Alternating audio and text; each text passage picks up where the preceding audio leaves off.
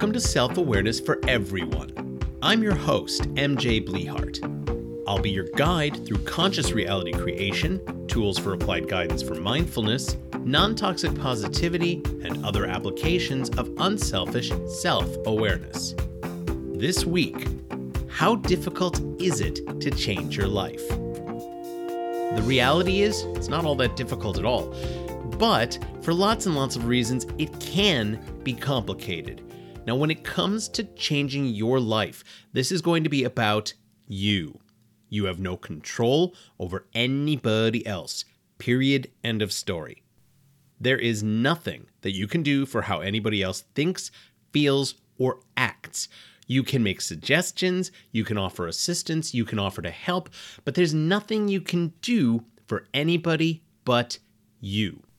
When it comes to changing anything in your life, this is about you. And action to change your life is only as difficult as you make it. Here's the thing when it comes to finding the best ways to complicate your life, I'll let me tell you, I'm an expert. I'm really good at finding new and interesting ways to complicate my own life and make any changes I'm trying to enact that much harder than they need to be. Why? Well, this comes from a bunch of different places, but it's a combination of overthinking things, overanalyzing things, self doubt, uncertainty, fear of failure, fear of success, fear of abandonment, and similar other factors. But when all is said and done, there's nothing outside of me that causes me to be unable to change my life. It all comes down to me. This is because there is nobody but me inside of my head, heart, or soul. The only one who can think or feel for me is me. The only one who can act or not on my behalf is me. To some people, this is really, really selfish, especially in the face of some really bad actors out there these days who are the epitome of narcissistic selfishness, standing there self aggrandizing and drawing cults to themselves of followers over what? Like I don't understand. Who does? The idea, though, is that you are the only one responsible for your life.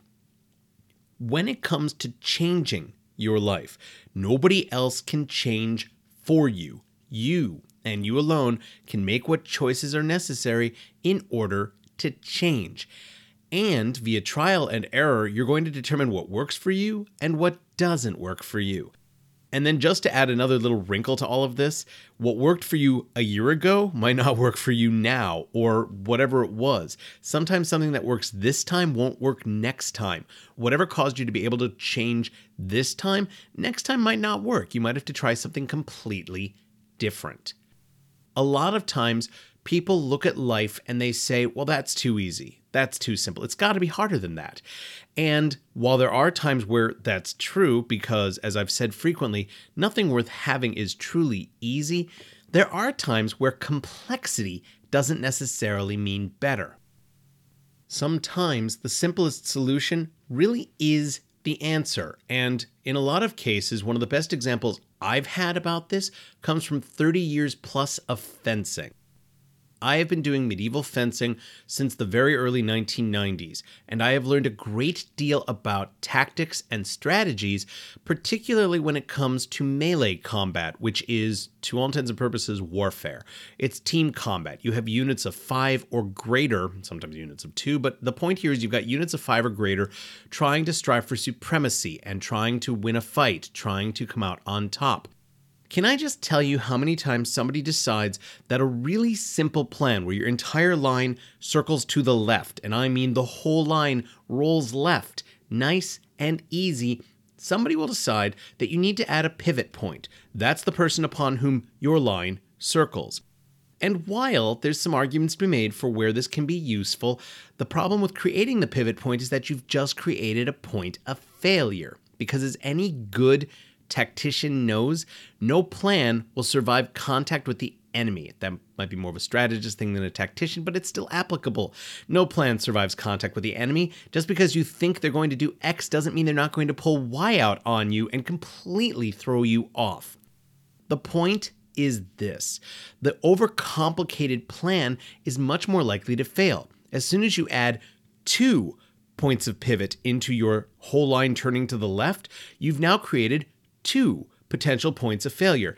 And you're not multiplying it slightly, you're exponentially raising the potential for everything to fall apart. This is where complexity just doesn't necessarily mean better. It just means it's more complicated and oftentimes unnecessarily so. Here's another very important thing to take into account working to change your life is never one and done. And by that I mean there's never going to be a one time only change that you make today that will be completely and utterly permanent, with the exception of the loss of your life. Anything that you do is bound to have consequences, bound to have circumstances, but that doesn't mean that it's permanent. That doesn't mean that any change you make now will hold for all time. Why? Because the one and only constant in the entire universe is change. Change can, will, and does occur all the time. And we have very limited control over what we can change and what we can do when it comes to change. For the most part, all we can control is ourselves, what we're thinking, what and how we're feeling, our intentions, and our actions. This can sometimes translate to the physical, and you can change your hair, you can change your body size, you can change your muscle mass. There are things you can change, but by and large, the things that you can change are internal. And frankly, everything in your life starts from within, and you can change your approach to life, the universe, and everything. How? Mindfulness. Mindfulness is active conscious awareness. And I can't stress this enough that there are two forms of mindfulness there is conscious awareness that's passive, and conscious awareness that's active. A perfect example of passive conscious awareness is driving a car. There is active awareness of your hands on the wheel, your feet on the pedals, and what you're looking at directly in front of you the road, the other cars right in front of you but passively. You're also aware of music, of passengers, of external noises, of the cars around you, the cars behind you, and those traffic lights a quarter mile ahead that you can only just see now but aren't impacting you yet. That's passive conscious awareness. Active conscious awareness is mindfulness, and it's not just about the external. It's not conscious awareness of what's going on around you. It's yourself. It's active conscious awareness of who, where, why, how, and what you are.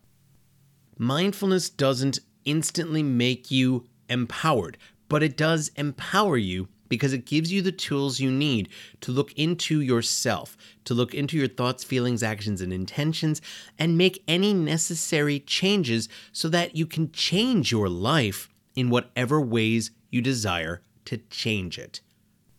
How do you engage active conscious awareness? Mindfulness is engaged via questions such as What am I thinking? What am I feeling? How am I feeling? What am I doing? What are my intentions? Each of these questions can only really genuinely be asked here and now. You can't answer these questions in the past, and you sure as hell can't answer them about the future. The past has come and gone, and your memory of it is going to be clouded and colored and off based on biases, prejudices, judgments, environment, education. Take your pick. There's so many things that will impact what you remember and what you recall. Likewise, the future is completely unwritten. There will be things that will occur both within and without your control, that will alter what the future will look like. So there's no way to know how you're going to feel tomorrow, or next week, or next year, or pretty much any time in the future. The only time that you are genuinely, actively conscious aware is right now, here, in the present. If you pause and ask yourself any one of these questions right now. The answer that pops into your mind is the answer to that question. If you ask, what am I thinking? And the answer is, well, I'm thinking about this crap this guy's telling me on this podcast. Well, that's what you're thinking, isn't it? And it's present here and now. That's what I'm talking about when I talk about taking the first steps to change your life. And this is why it's actually not terribly difficult at all because it all boils down to your active conscious awareness.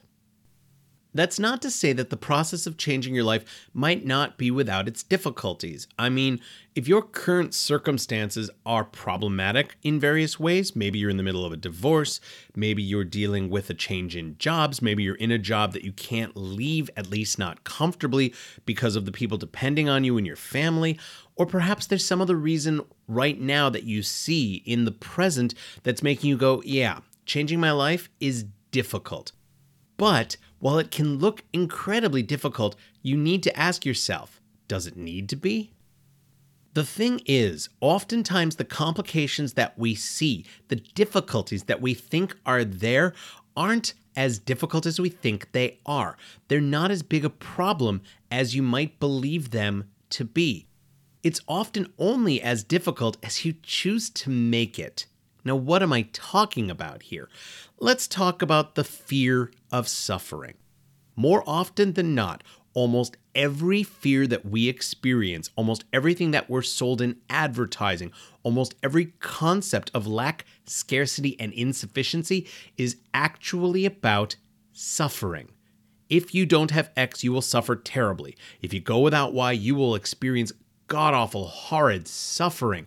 If this happens to you, suffering will be the result. And more often than not, we come up with these visions of suffering that are absolutely horrifying. And, ugh, no, I don't want to go through that. I mean, take losing a job. You can easily imagine that from losing the job, that leads you to losing your car and then losing your home and then losing the people that love you. And the next thing you know, you're out in the streets and now you're starting to take drugs. And all of a sudden, your entire life has gone straight to hell and you suffer terribly. I'm not saying that that can't happen because let's be honest, it can and it does. But more often than not, it's not going to be that bad. Just because you lose that job doesn't mean that a better one isn't around the corner. Maybe it's meant to be. Maybe this is the impetus you need to move on to choose to change your life. But more often than not, the fear of suffering is so much worse than the suffering itself. To quote Paulo Coelho, tell your heart that the fear of suffering is worse than the suffering itself. All too often, the suffering we fear isn't half as bad as what we're going to experience.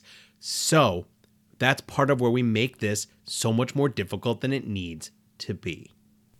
All change starts small, or at least it should. Sometimes change happens exponentially, unbelievably fast, and there's nothing you can do about it. And the next thing you know, your life is completely different from what it was yesterday.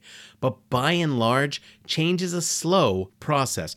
And when you're taking charge and directing change, often it's going to take time and it's going to begin with small steps.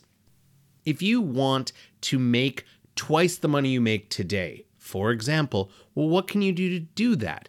It's not something that you can instantly go, yes, I am going to make double my income right the hell now.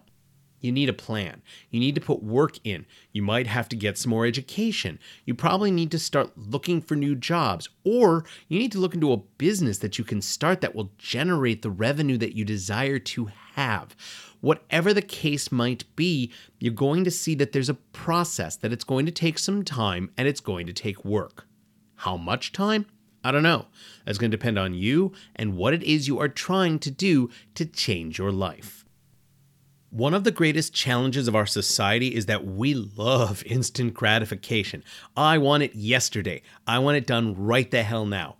And the thing is, often instant gratification isn't going to work. And when it comes to changing your life, you need to take steps. You can't just eat the whole elephant at once. You gotta chunk it down. You gotta take bite sized bites. You gotta take smaller steps.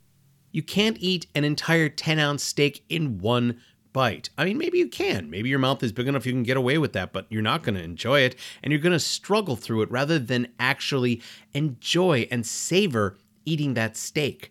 When it comes to changing your life, it works the same way. Chunking it down is all about not just focusing on the end goals, but the stepping stones that it takes you to get to them. There are going to be steps. Sometimes they're not going to look like they're actually driving you to where you want to go. But by and large, steps are necessary, and the stepping stones that you take will get you from point A to point B. Now, it's really easy to overanalyze this and look at every single step along the way and be like, eh, that's kind of what I want, but I don't know that I want to deal with that, or I'm not sure I should have to deal with that, or I mean, take your pick.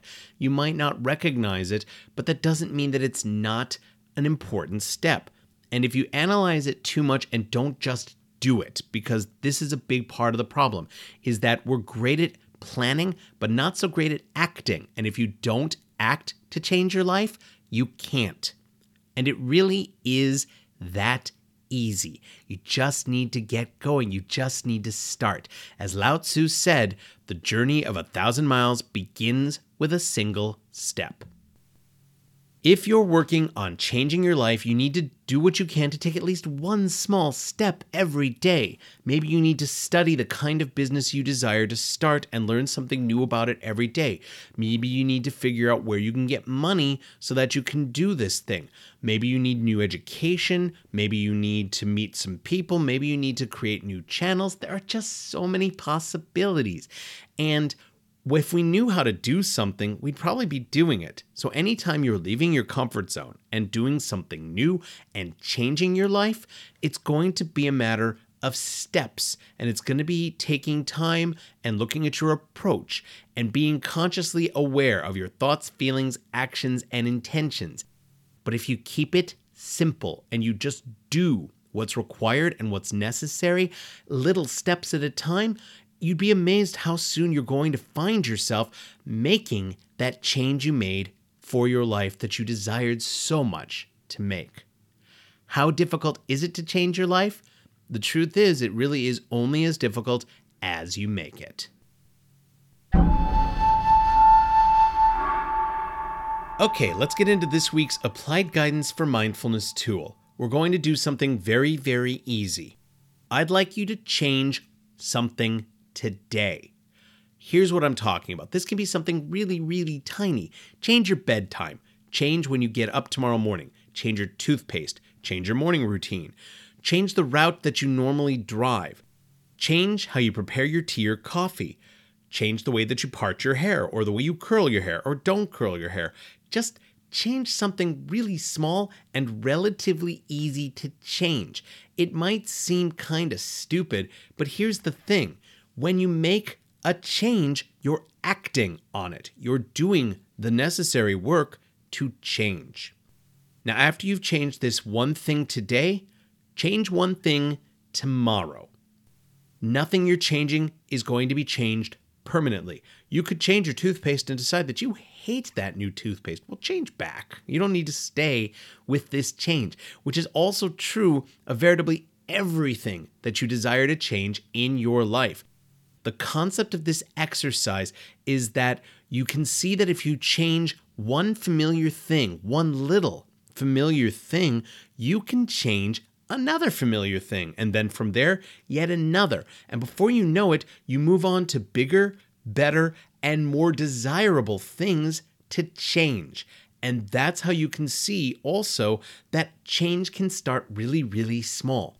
Because these little changes which you are controlling gives you the power to change bigger, to change better. This makes it less difficult to change your life howsoever you might desire to change it. Thank you for joining me. I hope that you're enjoying this exploration of applied guidance for mindfulness, conscious reality creation, and working with other tools for optimizing your life experience. If you have any questions or comments, please email me at author at mjblehart.com. You can follow me on social media via Instagram at mjblehart, on TikTok at mjblehart72, and on Facebook at blehartmj. Thank you to the Pink Kangaroo Podcast Network for hosting my show. Thank you to Fee Mahoney. She's the creator of my original cover art. Please take a moment to visit her Etsy shop at Talia's Inspirations please pay a visit to my blogs, The Ramblings of the Titanium Dawn at titaniumdawn.com, as well as at mjblehart.medium.com, and go check out my ever growing number of published sci fi and fantasy novels on Amazon and other online retailers. I hope you're discovering how self awareness works hand in hand with mindfulness and can be applied to improve your life experience as well as that of the people around you. Be kind, compassionate, and your own self aware creator, whatever form that takes.